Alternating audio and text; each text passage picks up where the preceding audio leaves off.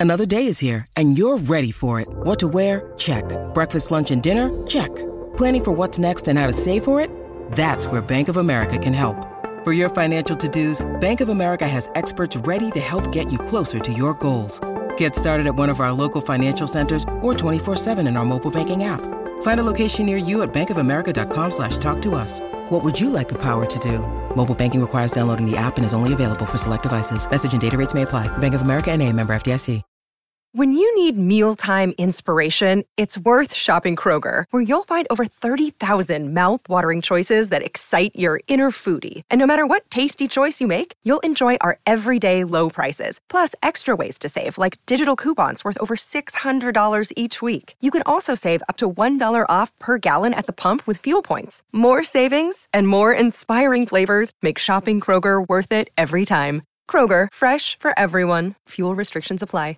All right, welcome to another episode of the Lou Nanne podcast here, 1500ESPN.com, iTunes, uh, Podcast One, all those good places that you can find podcasts these days. Lou, I'm going to start you off with this one.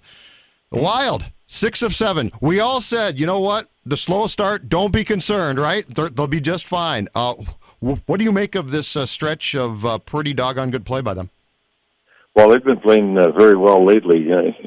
Obviously they they lost the one game in Vancouver that they'd like to have back, but Vancouver's playing exceedingly well. I think they're on top of their division right now, and they they also just beat Chicago. So you you could tell they're they're a, a good team. But the Wild have uh, I think surprised somewhat uh, because uh, they've beaten some good teams. They beat them on the road. They've uh, they've given up the first goal, yet been able to come back. So. Yeah, I'm, I'm sure they're they're pretty happy about the way things are going the last six, seven games. What in your mind makes Boudreau such an effective coach? Because I just I, I come back to the fact that if if you look at his tenure in this league, he's had and not playoff wise, but certainly during the course of seasons, so much success. Why do you think that he is continually so successful?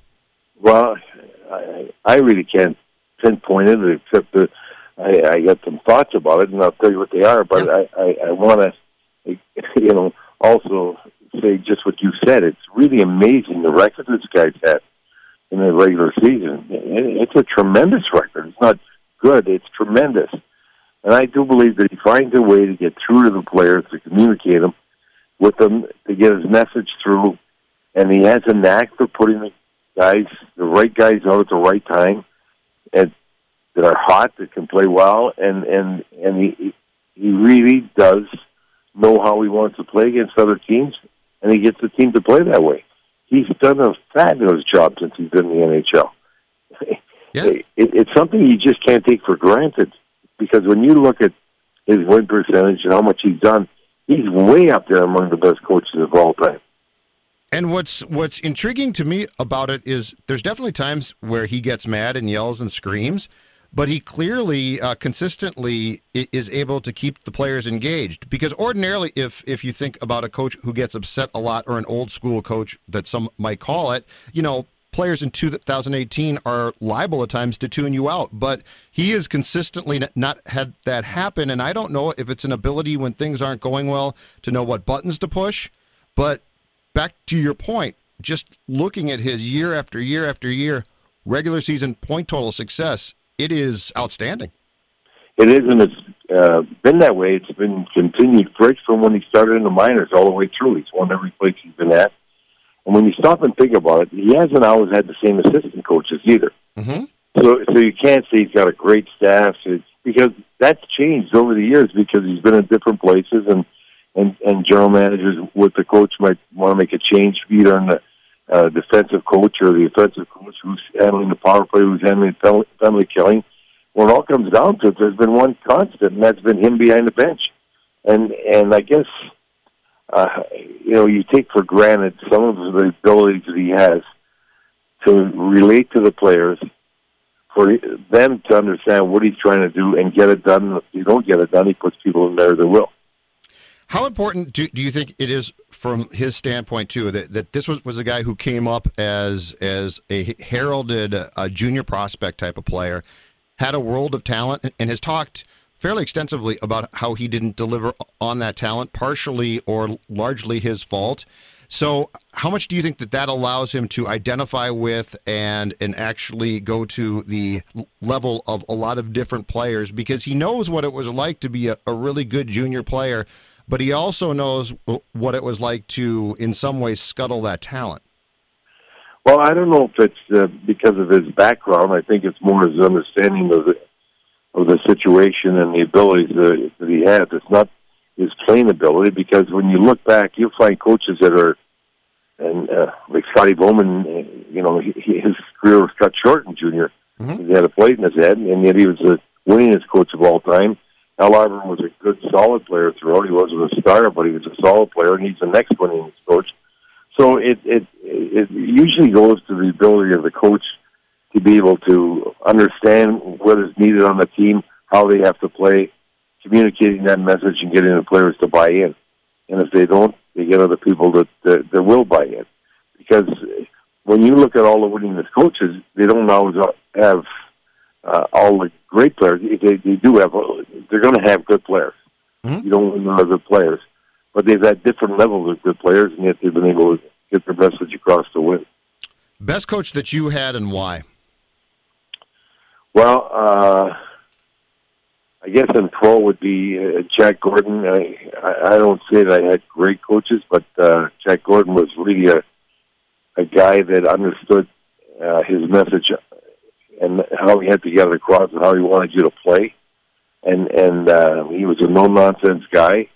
Um, he wasn't not that he was a great communicator, but as far as how hockey should be played, how he wanted you to play, and and getting you to play that way, I, I I'd say he was uh, he was as good as there was when when I played personally, mm-hmm. and and and I think Mariucci, you, when you look at Mariucci, he didn't coach me in pro, but one of the things that Mariucci had was the ability to get the players to play above their ability, and he got that by he worked them so hard and he made them work.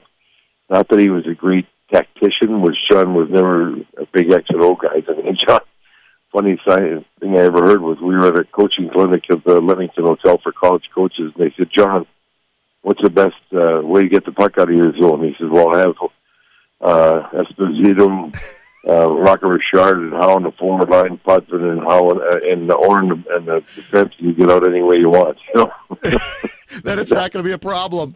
Yeah, that's not oh. a problem.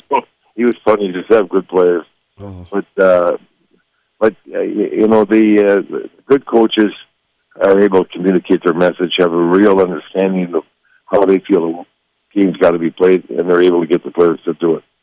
Of all the jobs, Louis, that, that you held in this sport, why was coaching the one thing that never intrigued you, or was something that you uh, pursued doing? Well, I uh, I had the good fortune when I was in the contract institute after college that I coached a freshman team for four years uh, afterwards, and uh, and actually, you know, well, five years, and I I liked I loved coaching during the game because I I love the you know maybe the uh, action of it, the matching lines, getting players to place, juggling, etc. I hate the repetition of practice. Hmm. I'm, I'm just a, a real Gemini, and and repetitions in the. You know, to get the players to do the right thing. It's not practice makes perfect. It's perfect practice makes perfect. See, it's, like Bud Grant was doing football. You got to do things over and over and over. And I hated that. I had the thoughts of how I wanted to, them to do things in practice, but you got to really do them over and over to to get it done right. I guess it was to me uh, it wasn't very attractive, and I knew when I took over coaching the NHL, I, I said the day I took over, I said I'll only coach the end of the season, which is going to be two months, and then I'm going to hire somebody that want to coach again. I did come back in the playoffs against Toronto because we hadn't beaten them all year, and Murray Oliver at that time was uh, uh, intern coach, and he said, "You better come down and coach. We uh, my message is not getting through. We got we got to play these guys differently. So I think you better come and coach, which I did." but I, I never ever really liked it except for the game, and I certainly uh, never ever thought that geez, uh, maybe I probably should coach for a lot longer. Coaches love to coach. Yep. They want to coach till they're a hundred. and I used to tell Pat Quinn that you know he he was in his sixties and he wasn't coaching for a while. He we were talking, he wanted to get back and coach you. And he'd always be coaching manager because he wanted to handle the way he was. But I said, Pat, how can you keep coaching and doing that every day? I don't know. Larry Brooks is the same way. Coaches, real coaches, will coach forever. Scotty Bowman. I mean, you can go on and on. Yeah, you're right. Uh, Al Arbour. They, they coach forever. In game, when, when you did coach, the refereeing had to drive you crazy. Yeah, it did, and uh, and and it also drove Sonmor crazy. One night, uh, he came to my office before the game. He says, uh, "Newell's coaching. I, I'm a referee, and I can't coach. He always gives me game misconduct. Have him as coach. I'll be in the press box. Go ahead, you can't do that." He says, "Well, I can't. I can't." I said, "Well, write it on your hand. Don't don't yell at Newell, and and have Murray tell you." So he wrote it on his hand. Don't yell at Newell, and he said to Murray, "If I yell at Newell, tell me not to do it." Well, this lasted about a period and a half. Murray, you know, two, three times a day. He said, You're not going to yell at. And he finally said to Murray, Tell me that one more time, I'm sending you to the press box. and, and I used to be the same way. And, and uh, I remember one of the years coming over to me. He said, Louis, before the game starts, I'm telling you right now, if you yell at me, you're getting a game uh, bench penalty right away. So, you know, I just had to bite my tongue. And it seems now when when you watch games, coaches they might yell, but it's it's way more uh, subdued than it used to be. I, I remember guys standing up on the bench, taking a player's stick and knocking it against the boards to get the ref's attention. Now it seems there's certainly byplay, I'm sure there, but it's not nearly as demonstrative. That's a great point, uh, Chud. And I'll tell you what, the relationship between the referee and the players, referee and coach, doesn't exist anymore like it did back in the old days. You could tell, you know, the referee whatever you wanted for a while. When you're on the ice, you could yell and scream at him. You could swear at him. He'd swear back to you. And the same thing with the coaches. If you ever heard some of the banter went back and forth, you wouldn't believe it. And but they really had a relationship, and the, and if it got carried away too far, or you were making them look bad, then you get your your bench um, minor. But what happened was some of the players of the new generation uh, yelled at a referee, and the referee swore back like they used to do, and the players turned him into the NHL. And and so the player, you know, doing that, and the referee was fine. The relationship between the, the players and the and the and the referees just went away because the referees didn't know what they could say and get away with it, and then you know try and answer back. Yep. And the players then, of course, were getting uh, bench minors right away for seeing anything because the referee wasn't going to take it without reacting in some way. He reacted to penalties, and you do not have the kind of banter you had before. And I got to tell you, with guys like uh, Bruce Hood, Bill Friday, Art Skov, I mean, it was just hilarious. I mean, you know, one time I'm I got a guy tied up in of the net and Scholes by goes by and he says, Louis, I'm going to the hardware store after the game. I'm getting you a rope to tie the guy up a little better than you're doing now. He because you, you can't keep holding like that, you know. I mean, it's just guys, referees would do that. Now it's never done again. So the players, I had no idea. So the players actually, the team reported the referee to the league. That's absolutely no fun whatsoever. I'm shocked no, by that. No. Well, that's what happens when you know when you know guys don't have that relationship, and then it's that, that's just a changing of the guard, I guess. I guess. But uh, but uh, every time that happens, you, you'll see even in the players in the paper players you see, yeah, and then he swore at me. Well, you never see that in the old days. The referee would swear at you all game long because you'd be swearing at him all game long. Right. It's a give and take. Yeah, but it changed. It changed, and uh, now you don't have it like it, it was. I mean, it was really funny. It was hilarious. Some of the things the referees would come up with, and the things that they tell you, and they, in a way, and what they were telling you is you keep doing what you're doing on that certain play, you're going to get a penalty. Mm-hmm. You know, and and and there was a much better rapport with it. And maybe it's you know also part of the way the game has changed as far as the rules, the obstruction, and stuff like that. And uh, and now they call so much ticky tack stuff that I can't take it. You know, they the the slash on the hands, which is just a tap, uh, lifting the stick, which you're saying you're getting hands parallel. These are calls that are just the NHL wanted to protect the the better players in a way that they could score more and do more things, which uh, you know is the attraction of the game, I guess, and they got what they wanted. But I think it uh, it, it gets less attractive when you call it, you know, ticky tack penalties. Can you explain to me the National Hockey League schedule? Because it starts it starts now with that big gap. Like you play a game or two, right, Louis? You play a game Yeah. or two, and then you're off a week. And now and now it, it's relatively early in the schedule, and the Wild has a seven game trip on which they're actually returning twice because there's such a block of time between games. I, I don't get this schedule. Do you? Well, nobody gets a schedule. First of all, you have to remember that you got a lot of teams. Like you got 31. Uh, Sure. uh, what do we got? 30, uh, 32 teams now, and you you gotta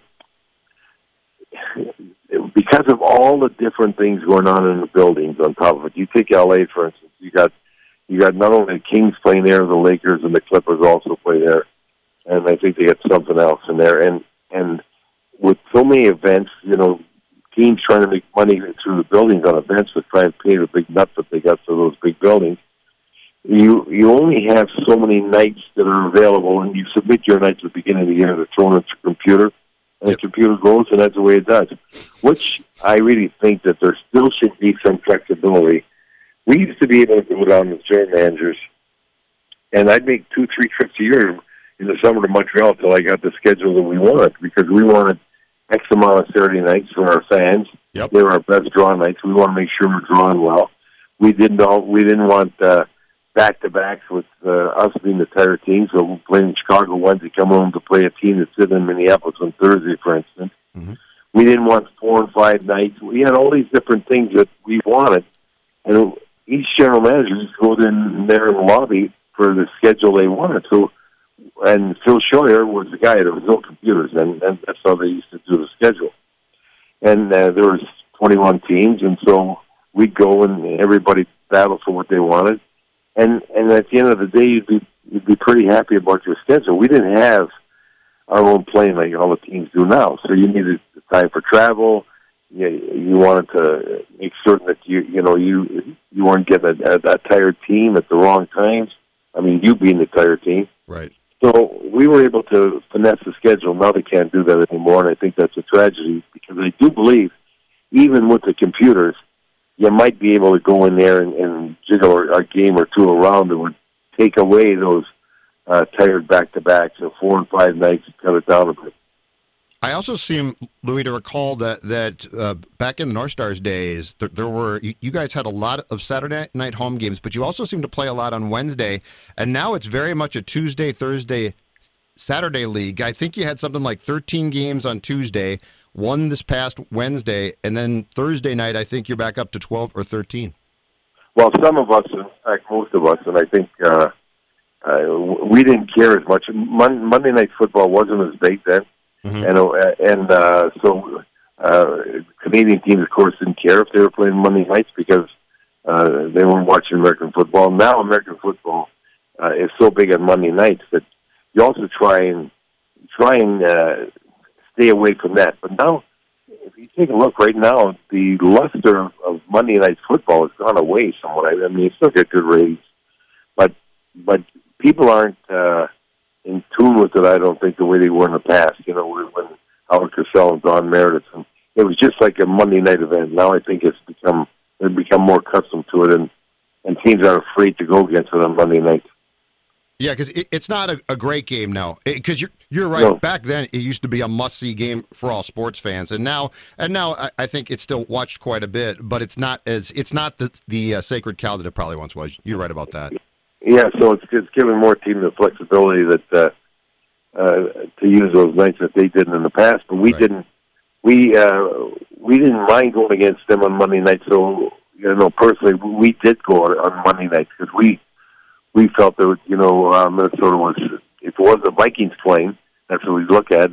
Minnesota was a, a hockey area, and people would wouldn't mind coming to the hockey game rather than staying home and watch football. Absolutely. Yep. Hey, after we talked uh, last week, John Ziegler, who was the president of the National Hockey League, Lou, from uh, 1977 to 92, passed away.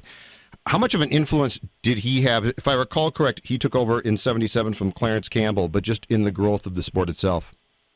Well, he had a great influence, and and he was uh, he, he was a terrific guy. He was an excellent personality. He wanted everybody involved and happy. he had a tremendous relationship with Bill Wirtz. So Bill Wirtz was chairman of the board and, and very, very powerful because of his position. Uh, Wirtz has really put in, one of the guys that really put him in, mm-hmm. besides uh, Norris, it was Norris, and the other guy was McNulty because McNulty, who was one of our owners, very close to Norris to build the building, etc. And so when they were putting the commissioner in, Norris, Wirtz, and, and McNulty, I, I would tell you, was the three strongest guys to put Ziegler in that position. And Ziegler developed a very close relationship with Alan Eagleson, so was able to avoid strikes and, and, and do a lot of things he wanted to do. And I, I, I will tell you this, uh, the league meetings were fun. He made them fun because John loved to dance. he loved to play golf. So the, the the board meetings in December are much different than the other three in the NHL. They'd have cricket. You'd be at the Breakers playing cricket. They, uh, I mean, it was more a party. He had, he had committees all over the place. Everybody had a committee they were on, and and uh, John made it enjoyable for the owners. Everybody, everybody used to enjoy going to the meetings. As a matter of fact, we used to call it the NHL Navy because a lot of them, like Wirtz and, and uh, Snider and Navy Square, Wirtz had 125 footers, Snider was a sailboat, Imperator had one, Pickett had one. They all had these yachts, so they'd all bring down to Palm Beach during the during the meetings, and you'd have cocktail parties on the yachts, and then you go to the meeting, then you do something, and the afternoon you play golf or cricket or whatever, tennis, whatever you wanted, and like Suedos, the Buffalo guys played tennis. It was it was it was a great time had by all. I got to tell you. I would say that, that that assessment is probably true of all all sports and uh, professional sports in particular, Louis. That there is no there's no pro sport now that is probably nearly as much fun for the people involved as the fun that you guys had back in the day. Then, I agree. You know, when you when you look at how big the, the games got and money wise and how important it is, and as I said before, Bill Wirtz always said he would allow things to go along if uh, and go with the players because he was willing to take a gentleman's loss, and that was and he said that's two hundred fifty thousand. That's what he'd lose in a year. Other than that, then he was going to change things and, and uh, get mad about it and be tighter with the players, etc. Well, now you know it's nothing to lose five million dollars on a bad signing. Right. So the money involved in the game is so different, and it's made uh, leash is short on, on on managers and coaches on on what you do with players, et cetera. It's really changed the complexion of the game because now mistakes are so costly, which they weren't before. Relatively speaking, they were, they were still costly, but not nearly as costly as they are now. And the tone is just now so serious to me, right? I mean, you, yeah, you've, you've yeah. got all these departments, analytics departments now, and the pressure. And I, am not saying that that when you were in charge that there was not pressure because there's always been pressure in sports, but it just seems now it's been turned up, and the amount of fun had by by people seems to be minimal compared to then. That's right. There's so many more things. Uh, in management today than there were there before, and uh, with all those moving parts, it all costs money. Mm-hmm. So mistakes are magnified because if you're not winning, as I said, the the, the cost is so so different. It could be horrendous what you lose in a year. I mean, it's nothing to see how many teams in the National Hockey League have lost 25 million in the last 10, 15 years mm-hmm. in the league. Why, even relatively speaking, today's dollar versus other dollars, 25 million is a whole lot of money. You never, ever have those kind of losses. I mean, as I said, when I took over the North Stars, the whole payroll was a million two. Right. When I left in 1961, the whole payroll was 6.7 million. Today, right. 75 million. Now that's just the players' payroll, and and when where we used to have one assistant coach, one equipment man, and uh, you know, and uh, one other guy in the locker room. Now you magnify that by, you know, five times. You, you probably got 15, 16 guys around there that you're traveling with. Our traveling parties would be 25, 26 the most. Now they're 40. You know, it's amazing what the costs have gone and how many more people are employed to, you know, make the game better, make the players better, and, and it costs money to do that. Well, yeah, I mean, you you've got entire departments now that that yeah. hadn't even been thought of then. Oh, and then we can. I mean, we you know we we might have uh, four or five full time scouts, maybe even go to some teams seven or eight now when we got in the twenties and and they got them. Uh, you, we might have one in Europe, but now they probably got one in each country. There's so many things that have changed in uh, trying to find that great player and trying to make the, the right move. So it, it's become a real big business. When you look at, well, all you got to do is just look at the franchise fee. It's five hundred million for Vegas. Now you're going to have six fifty for Seattle coming in when they come in. So it's going to be six fifty, huh? Yeah, it's going to be six fifty. Oh my gosh! They haven't announced it. I haven't seen it, but I will bet you right now six fifty. They're going to yeah. get a good expansion draft, Louis. Yeah, well, no, they're going to get the same draft, and they're not going to get as good. You know why? Because the draft will be the same as they've had. Yeah. And all the general managers will figure out the mistakes they made when they're biting the bullet and, and taking the loss of one player for the money that they're getting. Yep. And trying out finesse them by saying, "Well, leave him alone. We'll give you this and that." And now everybody's going to say, "Okay, take what you want." The, the one player, we're, we're not giving up any extra assets. Sure. Because too many too many general managers were burned by giving too much. Yeah, that's true. Yeah, no, and, and uh, here's you know is a prime example, right? Where where yeah. you could have yeah. lost one guy, but but at the time, I'm not sure about you. At the time that the Wild did it, I thought, okay, that's that's fairly smart to keep guys. But in retrospect, you're exactly right. It turned out to be a disaster for some teams. Well, I didn't think it was right. I I I, I would have. You're smarter than me, Louis. That's the yeah, difference. No, no, I just you know more about hockey I than I like give up that extra assets. I I just would have bitten the bullet if they were going to give up Brodin, which that's who they probably would have lost. Yep. You give them up and you keep Haula on Tuch. I mean, that's that's what I I I just I just never like to give up extra unless it's unless it's guys that I'm, I have no plans on. Right. You know, and then if the guys you have no plans on and you're keeping a real great player, that's fine. Right. But, but when there's other guys should have been plans in your in your organization, then you you really would like to just give up one. You know, you got to lose something. Everybody's going to get hurt, and mm-hmm. it's easier, like you said, after all is said and done, and you see how how they're evolving. But but you did know that you know Haula was was a really good speed guy, even though he didn't get a lot of goals. He was very effective at that time, penalty killing. He could uh, really be good defensively, checking the top line. Mm-hmm. He did have scoring history all the other places he went. And Tuch was a first round pick that, it, it, you know, um, they probably thought at the time he wasn't going to do much. And I, that I don't mind if you you make a judgment and think he's he's not going to be something, and and before other people see it, do it and get rid of him. And like we did it with Ronnie Meighan we traded we traded him uh, we drafted him first in the first round. I think he was tenth or twelfth as a defenseman one year. Mm-hmm. And the following year we got him in training camp and uh, I'll never forget it was in North Dakota, we were playing an exhibition game, he was right below me. And the way he went in and checked the guy, I didn't like him. I I just had some misgivings about how he was playing that night. I went back that night and I traded him.